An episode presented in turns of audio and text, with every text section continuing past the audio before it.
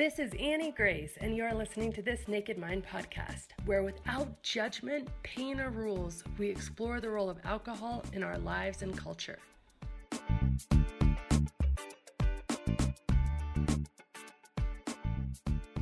This episode is sponsored by The Alcohol Experiment, a free thirty-day challenge designed to interrupt your patterns, give you control, restore your health, and put you back in touch with the version of you who doesn't need alcohol to cope, relax, or enjoy life. More than two hundred twenty thousand people have already tried The Alcohol Experiment for themselves and have seen improved sleep, increased happiness, reduced anxiety, and so much more. Join thousands in this inspiring, hopeful, and exciting program where you examine your beliefs and reconnect with the best version of you without ever feeling like you're missing out. Start today for free at alcohol experiment dot com. Hi, this is Annie Grace, and welcome to This Naked Mind podcast. And I am here with a guest that I'm super excited to speak to. Her name is Arlen, Arlen Hamilton. Welcome. Thank you so, so much for having me, Annie. Oh, thanks for being here. So why don't you sort of back us up to the beginning and tell us about your story and, and your journey with alcohol? Um, yeah, so I, I grew up in Texas and uh, didn't touch alcohol until I was, well, I shouldn't say didn't touch. I had maybe a sip uh, here, you know, once or twice to, to, out of curiosity, but really didn't start drinking until I was twenty-one and good and legal. And uh, uh, actually started drinking while I was, had a visit to Europe uh, because somebody introduced me to chocolate, to Bailey's basically. And I'm like, chocolate and alcohol, okay. I can try it. And that began a fifteen year situation. Um, did you, did you not, um, was it because you were like a rule follower, or was it just because um, it? Oh, well, it, it really was because I, I really, when I was a teenager and, and a young, and a young, younger teenager, I saw people in my extended family, not my immediate family, thankfully, but in my extended family, I saw people drunk when I would go visit places, and I just didn't like it. I just really only liked the adults when they were not drinking. And it was certain, like it was a certain time of day or night that they would just sort of flip a switch and things would get too loose. Things would get too, wait, who's, who's minding the store? You know, um, I, I don't know if anybody could drive us to a, to a, to a hospital if there was an emergency or something. And that feeling, I said, well, I'm just not going to drink. I don't, I don't need alcohol. I don't, you know, I don't know what it does to me, so I don't need it. There's no upside. And in fact, you know, early, very early relationships as a, as a, as a young woman, um, I just was like, I don't want, I don't want the other person to drink either. And I just don't want it around me. Um, but then when I was on this trip and everybody was drinking, everybody was having fun, and I was twenty-one, and I thought, well, at least I'm, I'm certainly legal in this country. I was have been legal in this in this other country that I was in for years. And I thought, well, it's like candy. It's not like a full on, I'm, I'm going down the whiskey train here. It's like I'm having a little bit of candy with alcohol, and that that, that should be just fine. And uh, once it once I had it, and I had a few of these nights with it where I felt like, oh, I'm I'm looser now, and I'm I'm funnier. I must be funnier because everybody's laughing, not realizing that everybody's just drunk and poisoned. So that's why they're la- everybody's giggling. But I just I just I thought it turned me into something, um, and it and it gave me a little bit a lighter life. You know, it gave me a little bit of lighter. I could kind of, even that young had a heavy had heavy things going on, and so it's like it gave me this lighter lift through life. And Uh, so the the beginning of it was like, I think a lot of people, where it was just that turned into partying. And um, I was in the South. I was in Texas and Mississippi during that time, and then I was in California. So I moved I moved to where I am now, and I was in Southern California, and also in very deeply uh, steeped into the to the lesbian scene in, in San Diego and Los Angeles, and it's a party scene. Or at least it was then. I don't know what it's like now. Uh, I'm more of a homebody now. But it was a party scene. And I uh, was broke all the time and always worried about life and family members and everything. And so I would just go escape five nights a week, somewhere. You know, I'd, I'd take ten dollars if I could put it together and get a couple drinks and then start chatting with people, and did like a platonic flirt. You know, it was never like a, I, it was never to like have somebody buy me a drink, but it was like, what group of people can I endear who will start, you know, buying me drinks so I, I can keep the party going? And uh, I, I did that for, for several years. I, I think it's so interesting that you mentioned that in your childhood, one of your thoughts was, who's going to drive us to the doctor? Like, that's such a, that's yeah. such a responsible thought, like for a child to have. Right. Yeah. And so I mean, I, I want to say that I love, love, love my family, and, and, and, you know, it, it, it is such a, a, such a poison and such a thing that I, I can now see. But yeah, there were a few times where I felt like, wait a second. Like, I know that you, you're not supposed to drive when you're drunk. You're not supposed to do, make any big decisions, or, you know, I had that understanding just very early on, observing. And everybody seems to be having a great time, but they seem like they're children to me right now. They seem like they don't have control of their faculties. So who is supposed to help if there's a problem? Well, it's just so interesting, because that thought by itself, for a child to have that awareness, for a child to have that thought, is such an overly responsible, heavy thought. And so for you to say that when you started drinking, it was because it felt ease, and because you felt the lifting of that, I mean, it it just really... I don't know, it makes sense to me a lot. It, it wasn't my experience exactly. Like, I didn't, I didn't feel ease or lifting. I more felt like, okay, I'm going to make this my mission to like learn how to drink. Right. But it totally makes sense that when, when somebody is experiencing something that is heavy, or is, I would argue, maybe out of, of character for a child to be having that level of responsibility, because probably circumstances had forced you into that level of responsibility. Of course, alcohol becomes something that does, you know, numb and, and create a different dynamic. I mean, it, it did so the whole time. It, it was a very, there are probably, of the fifteen years, there are probably two or three years where it was actually fun, actually something that I did because I felt I wanted to. But the rest of it, and that wasn't at the beginning or the end, you know, it was like cumulatively, but the rest of it was, I have to, I have to just coast, because this is so, all this stuff is so much to handle, and constantly. And I, and I have a pretty good handle on what it was and everything. So it's not like I'm, uh, you know, you, you can't crack me here or something where I'm going to fall apart. But it, it really was. I mean, for anybody who's, who's listening, and, and I, I remember being, what was I? I was like twenty-seven or twenty. It was like twenty-seven, I think. And I was, um, living with two re- roommates from England, and I was in Sherman Oaks, California, which is, um, north of L A, or part of L A. And we, there was actually a bar built into the apartment, and it was like the best apartment I've ever had, or I had had to that point. And we were swinging singles and everything, and it was, the bar was always full. And then one day we were getting ready, we were getting ready for a for a little party, like in our house. And so we were putting the like these empty bottles in the trash can and getting ready to kind of clean up to do that. And there was these rows of vodka, of vanilla vodka, because again, as you said in your book, things, alcohol tastes like crap. So you have to always make a way, you know, Bailey's, now vanilla vodka. Um, and so I had these rows, and I, w- I looked at my roommates who were like, you know, partiers, and I was like, hey, jokingly, I was like, hey, who killed all this? Who killed all these bottles? You know, like getting ready to just, just call them out, like for fun. And they both looked at me really concerned, uh, more so than they ever had. And they were like, Arlen, you did. And I'm wow. like, what? No, I didn't. There's no way I could have had all of that. There's no way. Like, when did I have the time to have all of that alcohol? And that day is when I realized, oh, I had no idea I was drinking that much. No idea I was drinking that much.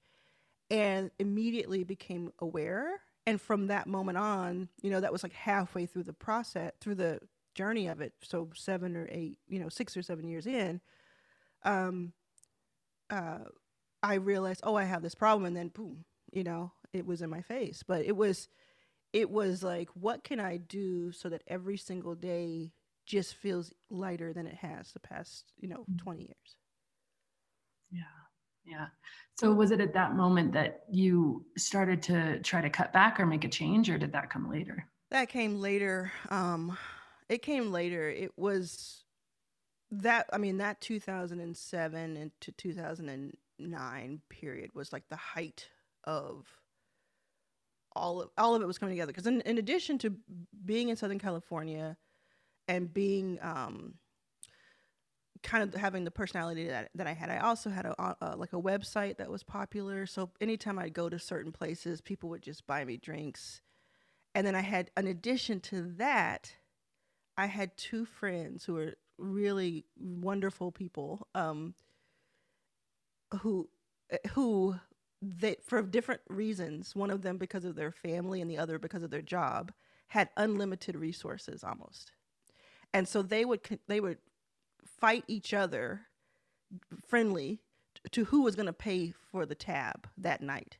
And so it was enabling, out of this world enabling, because we, we, we could get into any place we wanted to. There was always something interesting, you know, it was perceived, you know, perceived as interesting going on.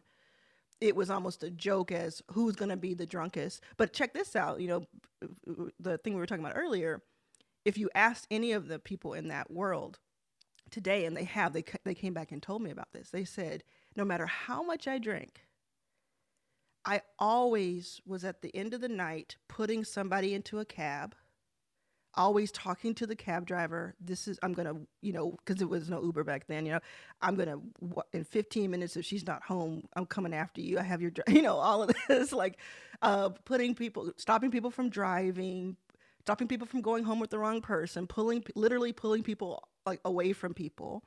And that was kind of like the running joke, was that no matter how drunk I got, I was still the, the responsible party. Because now that you've kind of mentioned that, it's like, I got to make sure that somebody can, that I can't get so drunk that there's no one left to get us to the hospital, mm-hmm. you know, it, symbolically. Yeah, that's that's so interesting. So something core to you is to make sure everybody's taken care of. Yeah. Oh, sure. Yeah. And so how, I'm jumping ahead because I do want to get through like the yeah the chronology, but I'm I'm curious, how do you deal with that? Um, like what, one of my core things is like, how can I fix this? And so not drinking and having that is yeah. is difficult. Like it's yeah. difficult to deal with that. So how do you deal with this responsibility to take care of everybody and oh, not drink? It's a different vice, uh, but it's, I think it's it's more productive these days. So you mean these days, like how do I cope? Yeah. Well, these days I have this insatiable drive for success, and I don't mean like I, at any cost. You know, it's just a very, it's just I'm driven, and I am overbearing in how much I'm going to help everybody. So that's another thing. So it's like kind of spilled over yeah. elsewhere, but yeah. it's not as destructive.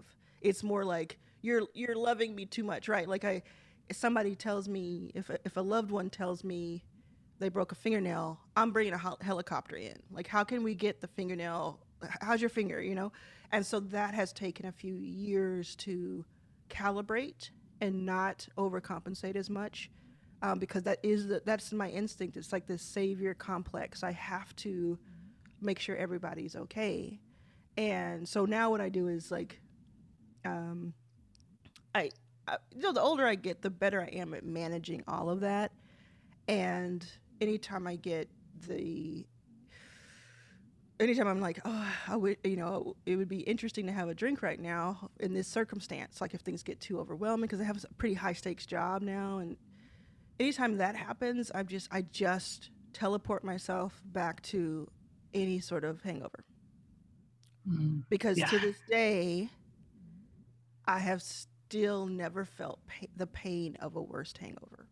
No matter, mm-hmm. I mean, all kinds of injury, never felt that kind of pain. And so I always say, you know, if I have that little bitty voice that says, you know what, you can have one. And I'm like, first of all, no, I can't. I don't, there's no such thing as me having just one. It doesn't happen. And second of all, if I do that, I'm just signing up for thirty minutes of a high and thirty hours of feeling like absolute trash. Yeah, yeah, it's so true.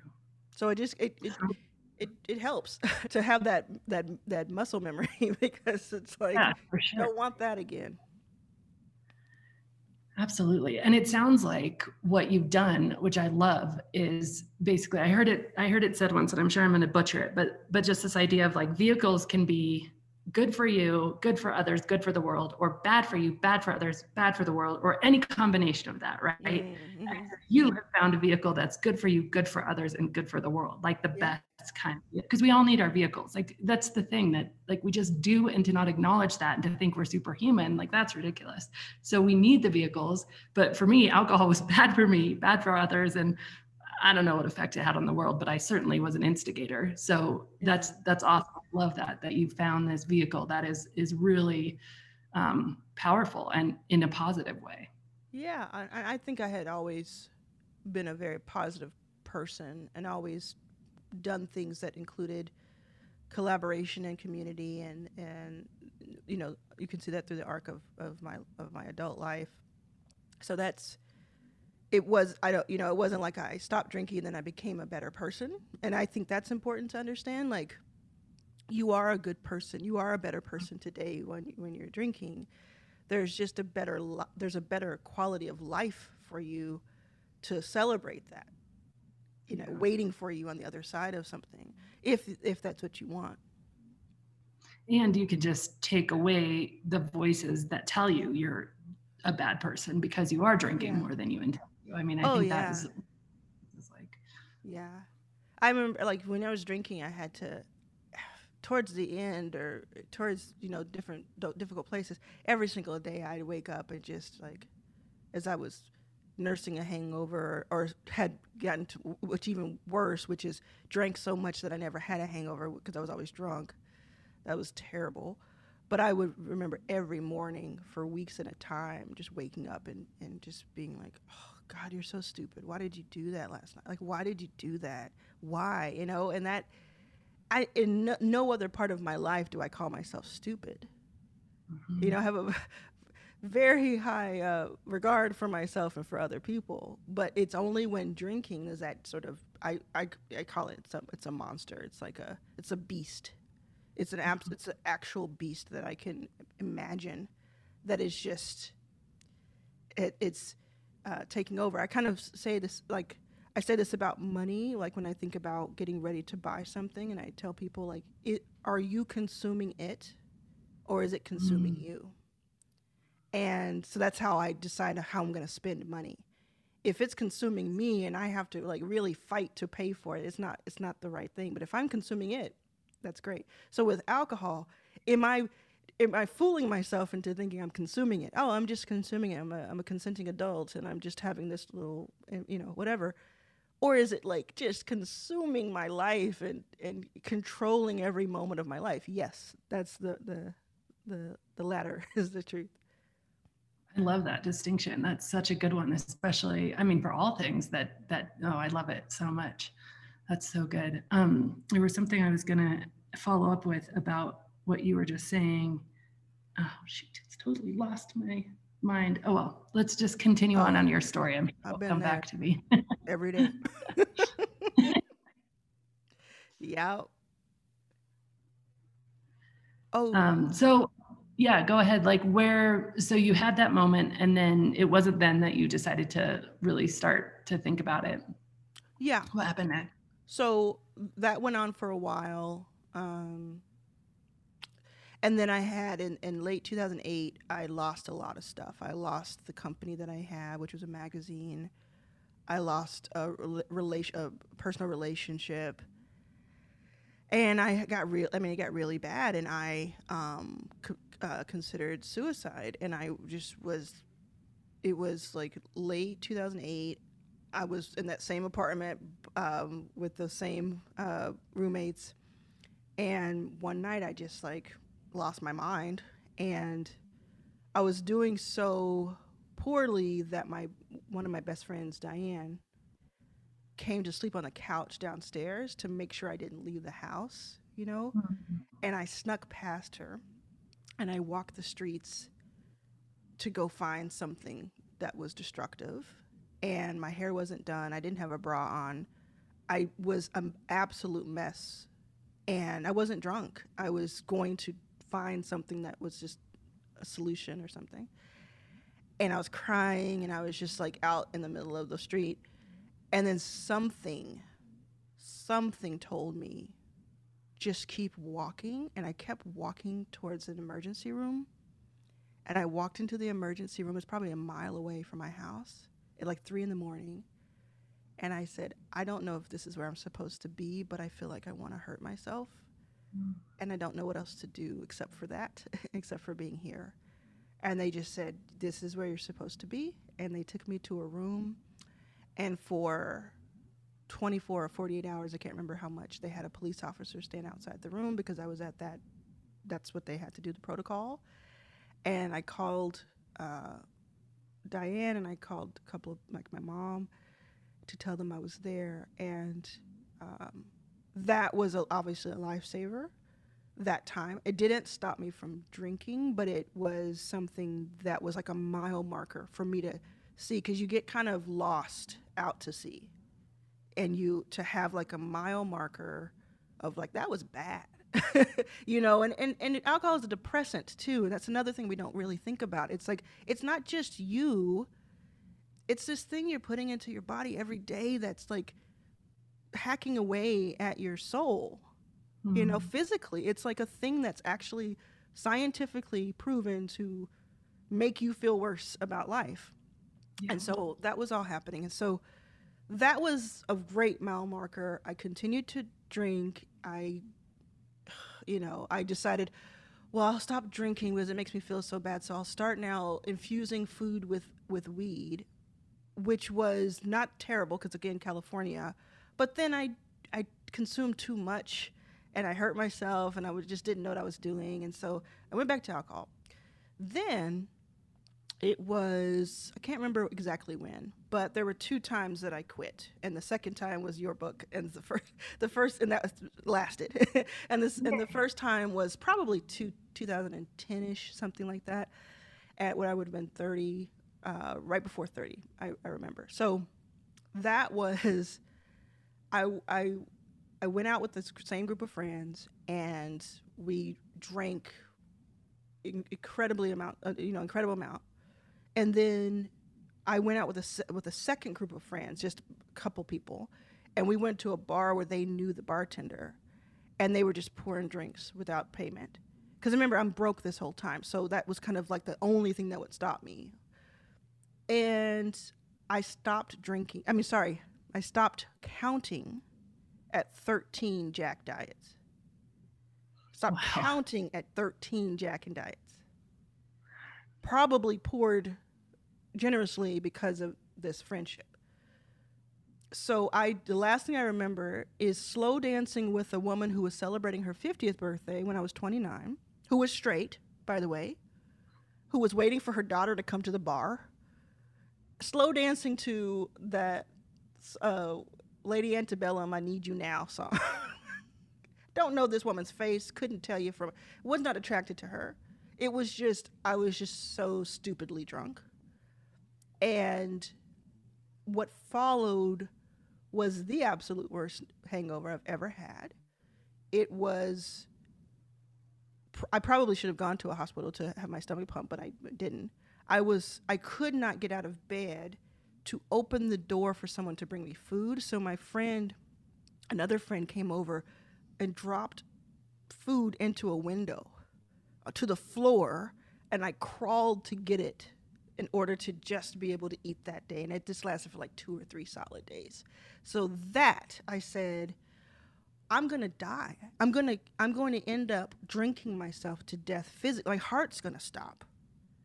And I didn't have any other way. I didn't. Re- I didn't really like um, an experience that I had at, at, at uh, A A. Like I had, tr- I'd gone with a friend to see what it's like. And it's. I have a, a kind of a r- religious background that's more cult than religion, and that I just didn't like the the vibe of it. It just didn't work for me. So I wasn't going to go do that. but I knew I had to do something because I did want to live. So I locked myself in this guest house that I was in. Um, I got D V Ds, I got food, and then I sat, literally sat on my hands and shook back and forth and watched D V Ds for hours and forced myself not to get a drink. It was the hardest thing I've ever done, I think. It was so physically and mentally draining. And I got past a certain number of days and I hadn't had a drink. And that was the first time in years I had gone a day without drinking.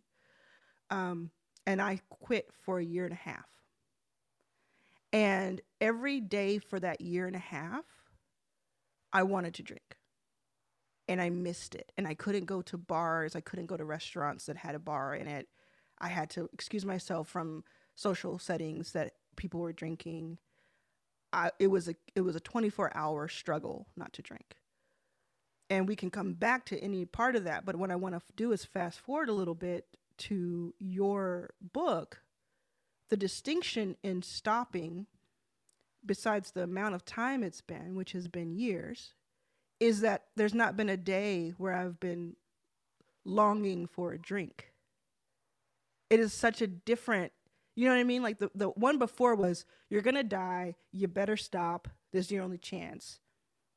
But don't you miss it so, so much. And this, this other one, which was like, which I really want to tell that story of how that came about, um, has been, I mean, people can, I, if I were in a room right now with people just going at it, drinking right now, I'd be fine. I'd be like, okay, good, good for you.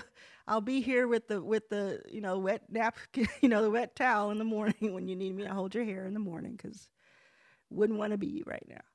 And that's, that's the difference. You know, there, there may be a, a tinge here and there. And, and I think that's normal, but that day to day is just wonderful. It's a wonderful um, freedom. Oh my gosh, it's like making me so emotional because, you know, you put something out into the world and you know it helps yourself. And um, one of the coolest moments in my journey has actually been when I had uh, my brother texted me a picture of an article in Fast Company that you had written. And you mentioned um, This Naked Mind. And oh, that's like, great.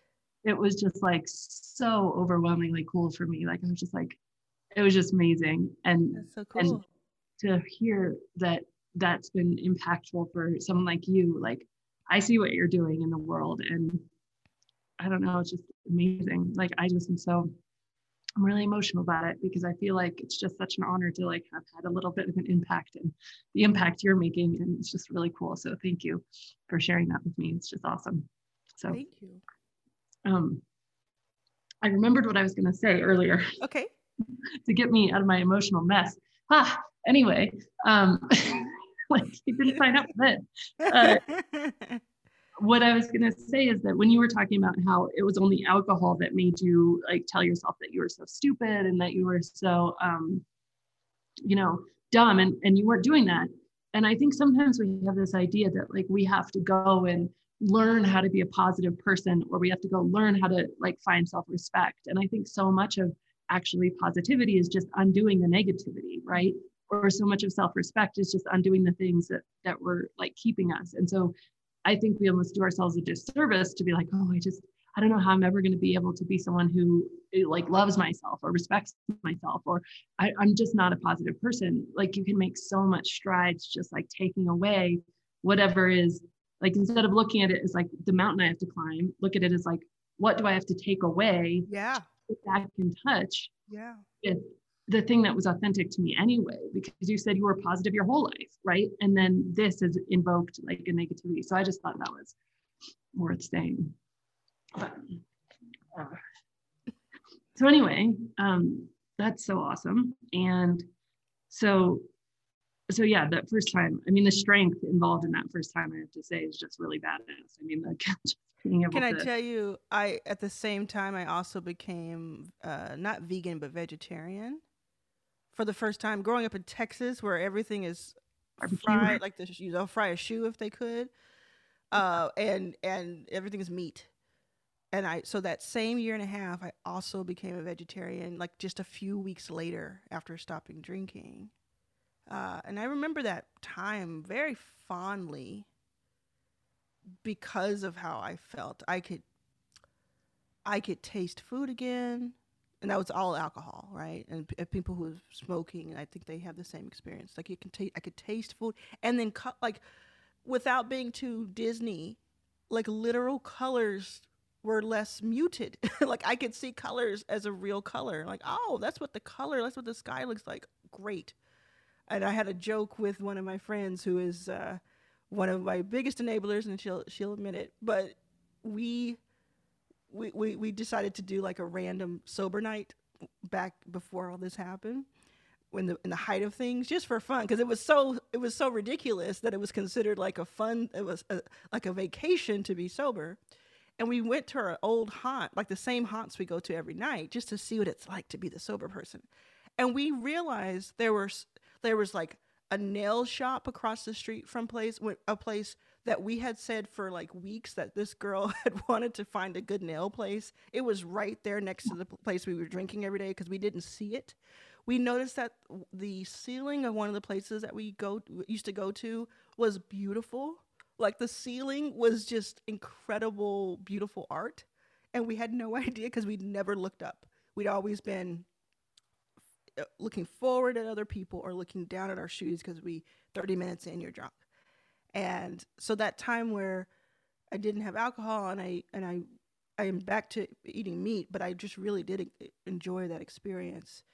Um, but it was just it was it was tough. It was really tough. All of, you know, to have all of that going on. Um, and so I made a decision just to kind of close out what happened, like the rest of it. I made a decision after I'd come back to L A. Moved back to L A five, six times in my life. But after I came back again and I had a really, really bad, like emotion, like a personal, it wasn't a breakup, but it was like a heartbreak. And I just was like, okay, I'm going to drink again because that's what I'm going to do. It's going to be fine. It'll be fine. I'll just have a couple. Never had a couple. Never had a couple of drinks. So it was just back in the same thing and, and bad and bad. Um, And so that lasted a long time. Fast forward to two thousand fifteen, after thirty-five years of living below the poverty line, I start raising a venture capital fund, which is what you do when you're broke, apparently. And um, things are going well. I've always been what they, you know, what you, it's like a very productive drunk. Of, that's, that's another hard thing, is that I've always been someone that you didn't know I had an alcohol problem because I was so darn productive. And I'm in that place. Everything is going really well, especially compared to the rest of my years. And the and I'm in. I mean, I'm like like you said. There's Fast Company. I'm I'm like this. And the cover hadn't happened yet.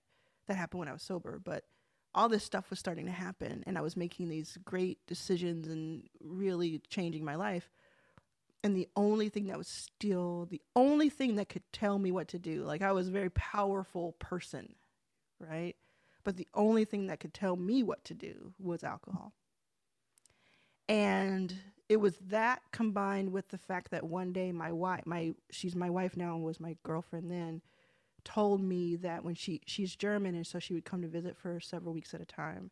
And she told me that one night, after a concert where I drank myself silly by myself for no good reason, came home, couldn't even see straight.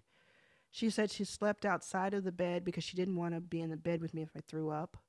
And she said she slept on the, like sat against the wall outside of the bedroom to he, listen to me breathe, mm. to make sure I didn't choke on my own vomit or stop breathing for other reasons. And she's just a, she's the best relationship I've ever had and the, the loveliest human, and that is not a burden that other people should bear for you. And so that that combined with the fact that it was also just not fun anymore, it had stopped being fun years past. It was just like I got I started calling it my medicine. Mm-hmm. I gotta get my medicine today. I'm either gonna get the medicine or I'm gonna eat. And sometimes it won because of the lack of capital, right? So all of that, I said, okay, I'm going to have to check myself into rehab because now I had the means to do that. I said, I'm going to check myself into rehab. It's going to throw all of my progress in, in my career for a loop because it's going to take a while, but I'm going to do that. So I started researching what's the what's the fastest way of doing this, thinking it's going to be like the last time where it's going to be like such a struggle for the rest of my life. Oh, my goodness. And I said, well, let me do one more thing. Let me do one. Let me try one more thing because I had tried hypnotism and I tried all this stuff that didn't work. So let me just try a like an audible bo- or audio book, right? Because I've just, I I've, I've just let's try that. I haven't tried that because I, you know, logic. I'm a very logical person, and I thought if I can be logicked into this, maybe it'll help. So I looked at a lot of books. There were a lot of books, and, and I saw on Amazon. I mean, I looked through, I, I don't know what made me go to your book because there were so many, right? But I, I went to Amazon and I just saw like comment after comment after comment was like, this is the best thing that ever happened to me. This is the best thing that, this is the best. And then, you know, there are a couple of negative comments, but I don't look at negative. I know where the source comes from, right? It's like, really? Okay. You had time to say all that. Like, really? Um, but like, I just saw, I'm like, well, the thing I know is that it won't hurt. I, it, it, it, it may waste my time. I'm out of a few days and whatever, but it won't hurt me. So, and it's, it, let's try it before I go to rehab. So that weekend was West Hollywood Pride weekend. And can I tell you what, it's like a hundred thousand people or more. Alcohol is like oxygen. And I lived in West Hollywood. So there was a parade route was outside of my door. So I decided that weekend was the weekend I was going to try to listen to a book about sobriety, because I'm just a genius. I don't know. So I start on like a Friday, and it was the Friday of that Pride, and it was the it was the year that Brandy was there, I believe. I think it was that year. And so this is two thousand seventeen, I believe. Um. I think it was two thousand seventeen. It might have been a different year that Brandy was there. I might be getting too conflated, whatever. And the first thing I remember here, because I did the audible version because I wanted to be kind of hypnotized a little bit, but it's not a hypnotism. And the first thing I remember you saying is, you can drink while you read this book. And I was like, oh, this is a party. Like, I can deal with that. She's not telling me to, like, change my life overnight. She's like, I can still drink? Oh, I'm gonna do it. But you said, but don't drink while you're reading it. You can still drink in your life, but don't drink while you're reading it. So I said, okay. So that was like a fair, it was logical again. So Friday, I, listen, I listened to it over five days. And I would just listen to it. And I started, it was, uh, there were so many times where I was listening to it. And I was by myself and I was like, uh-huh, yep, yes. You know, I was like reacting to it the same way people react to my book now. I'm like, yes, girlfriend. And I go to Pride, and of course, again, I have V I P tickets. I have im- all the alcohol I want. I'm in a situation where things are cool. I'm backstage, quote unquote, you know, all of that. And so I'm just drinking my little butt off. And then I'll, next day, hangover, wake up, don't drink, listen to the book. And I'm like, this is a good, this is a good book. Like, it's a good book. Um, I don't think it's going to do the trick, though, because it's just a book. So I'm just kind of like, oh, giving it its due respect, but I'm not like, whatever. So I go through that. And the last night of Pride, which is like Sunday night, I'm so drunk that I, I call the same Diane. She's with me the whole time in life, saving my butt. And I call her. I'm like, all the everything's closed. We got to get a last nightcap. We got to get something. And she's like, I'm tired, you know. So I'm like drinking to the very end. Monday comes and goes. And then on Tuesday, like Monday night or something, I finished the book. And I had a routine in West Hollywood in my place. I would not drink until about six o'clock, which is p m, because I was a, res- a responsible adult now. Because we used to be, I could drink whenever I had food. And that was like ten a.m. and on, I was drinking. But now as a responsible adult, I had a routine that I would I would drink, I would pour myself a drink to watch Rachel Maddow. And then I would drink until I passed out. No matter what was going on, no matter who was with me, Um, and that to me felt responsible. So I do all that. I go to get my drink that's already waiting for me, which now is uh, whiskey, I believe. And I go to get it and to put my Diet Coke in it. And I'm like, no, it was Tito's. It was Tito's vodka, which again tastes like vanilla because you needed to have some something that doesn't taste like alcohol. I go to reach for it in my little cupboard because that's when I kept it. And I just go, because I finished a book. I thought, oh, that was cute. And I move on. I go to reach for it and I don't want it. And I'm like, what the heck? And usually if I have this big explosion of, I'm not drinking for twenty-four hours, I would take any bottle I had and pour it down the drain because I hate it, because you're not going to get me this time. I didn't even do that. I just put it back in and I closed the door. And I was like, okay, that's weird. Maybe she hypnotized me for a day.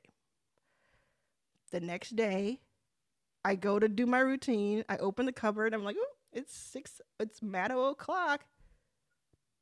I don't want it. And it just sat there. And I haven't had a drink since then. So cool. It's the coolest shit I've Isn't ever heard. Isn't that crazy? I haven't had a drink since then because it's like, why would I want to drink? After I understand the logic of it. After I understand that it's kind of bamboozled me my whole life. Mm-hmm. Why would I want it? And I'm not, no one's perfect and no one's like, you know, I know. I think there's just a beautiful freedom and understanding. Like, it's not this bogged down disease that sort of excuse that you can always have as a cloak.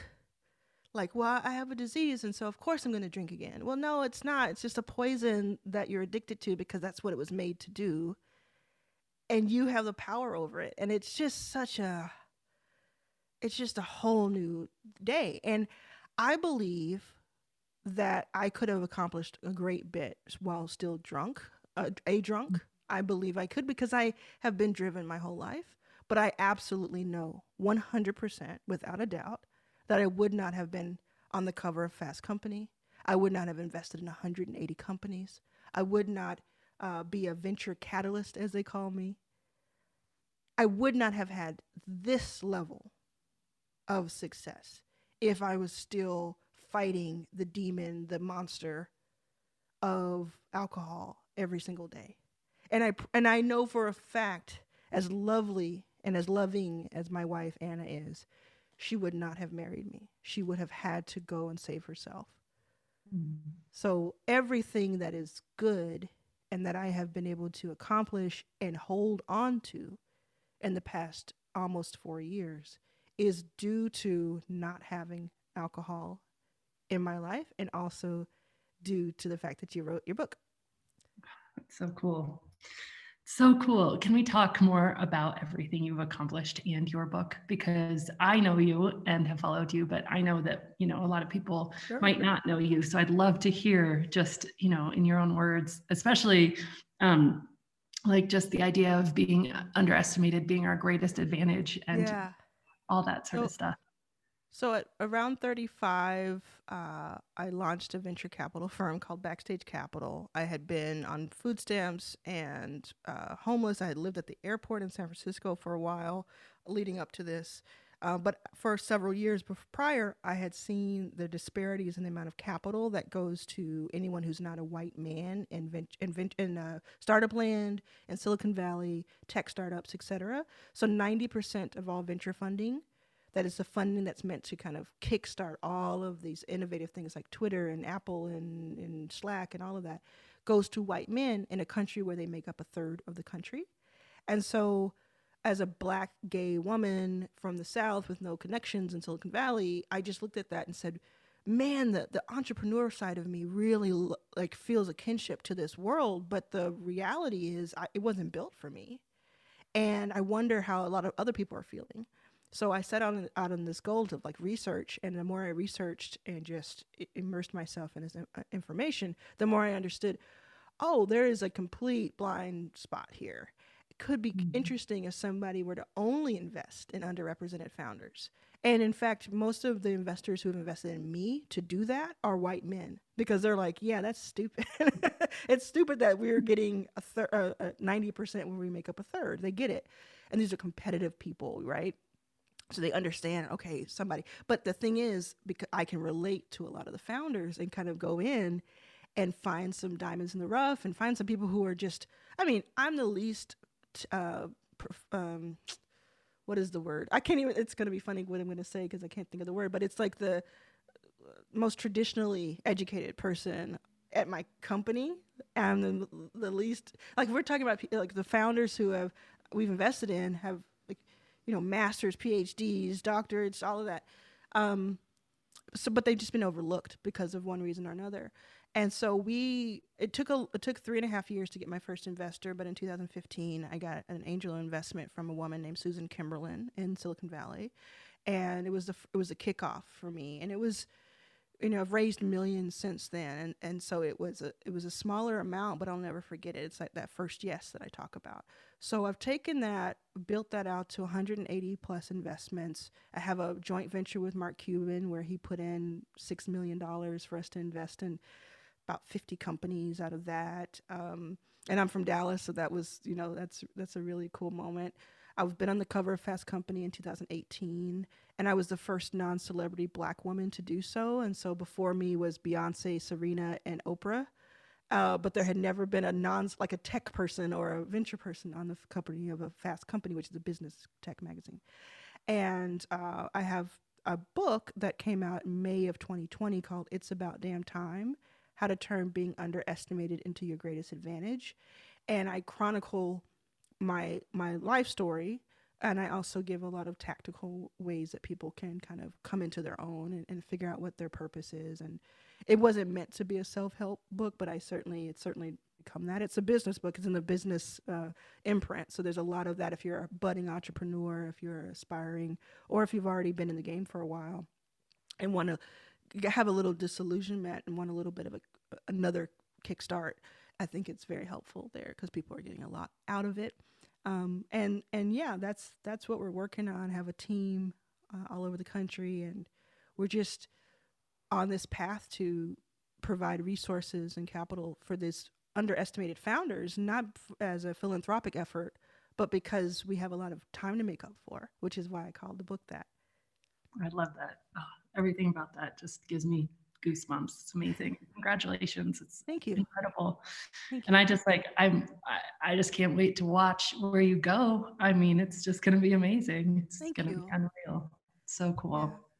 Yeah. yeah. So. I've just unlocked a lot of, uh, I mean, since I was a kid, I, I was like, I'm going to, I'm going to go for the moon. Right.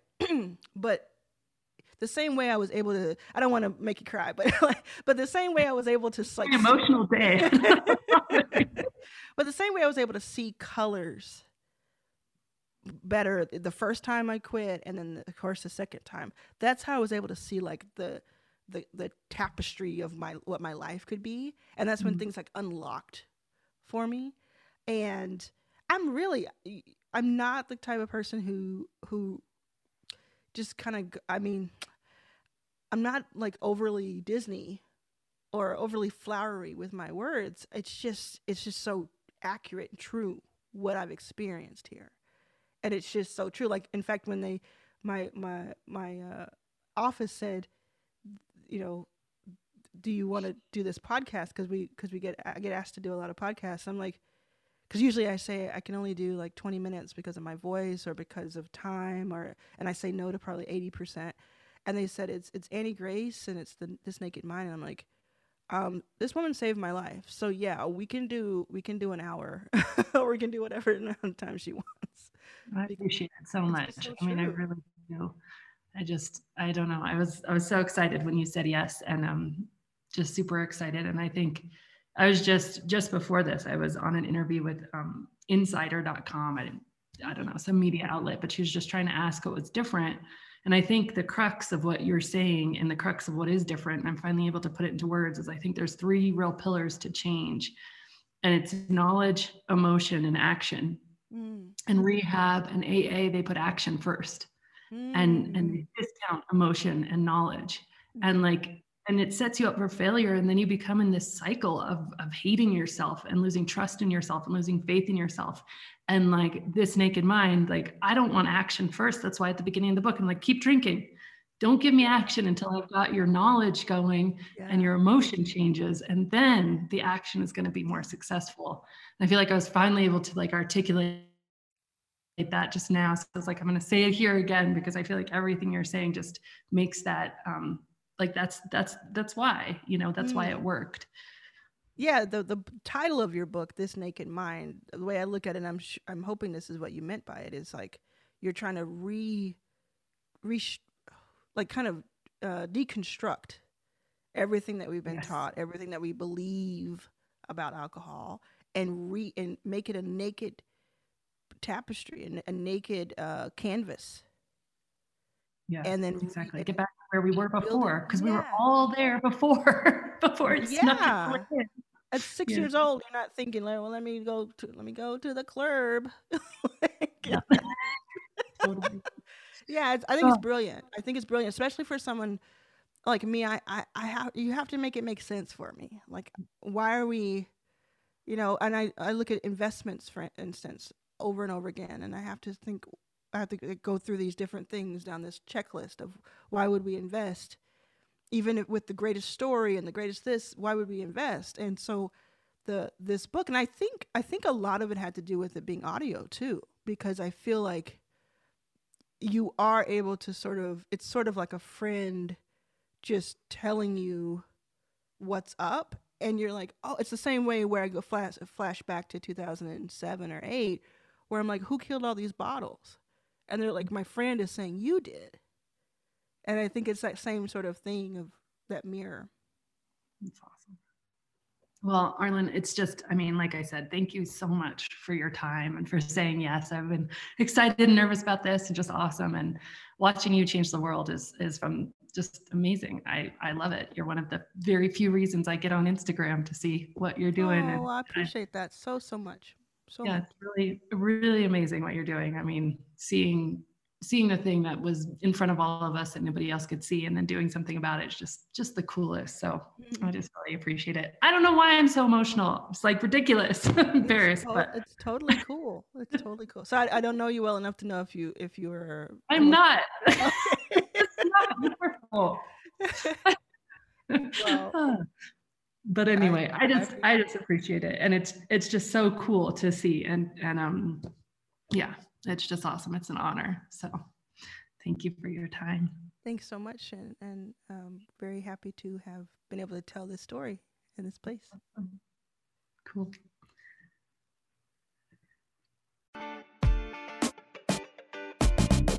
Hey, it's Annie Grace. I want to tell you about the most important book that I never wrote.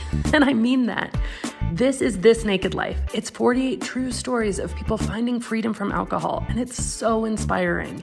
It's our stories, as you know from this podcast, that truly change us, that revolutionize what we believe is possible for ourselves.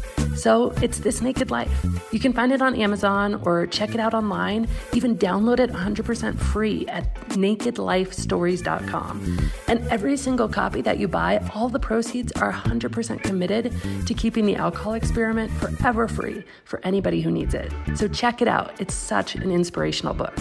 And as always, rate, review, and subscribe to this podcast, as it truly helps the message reach somebody who might need to hear it today.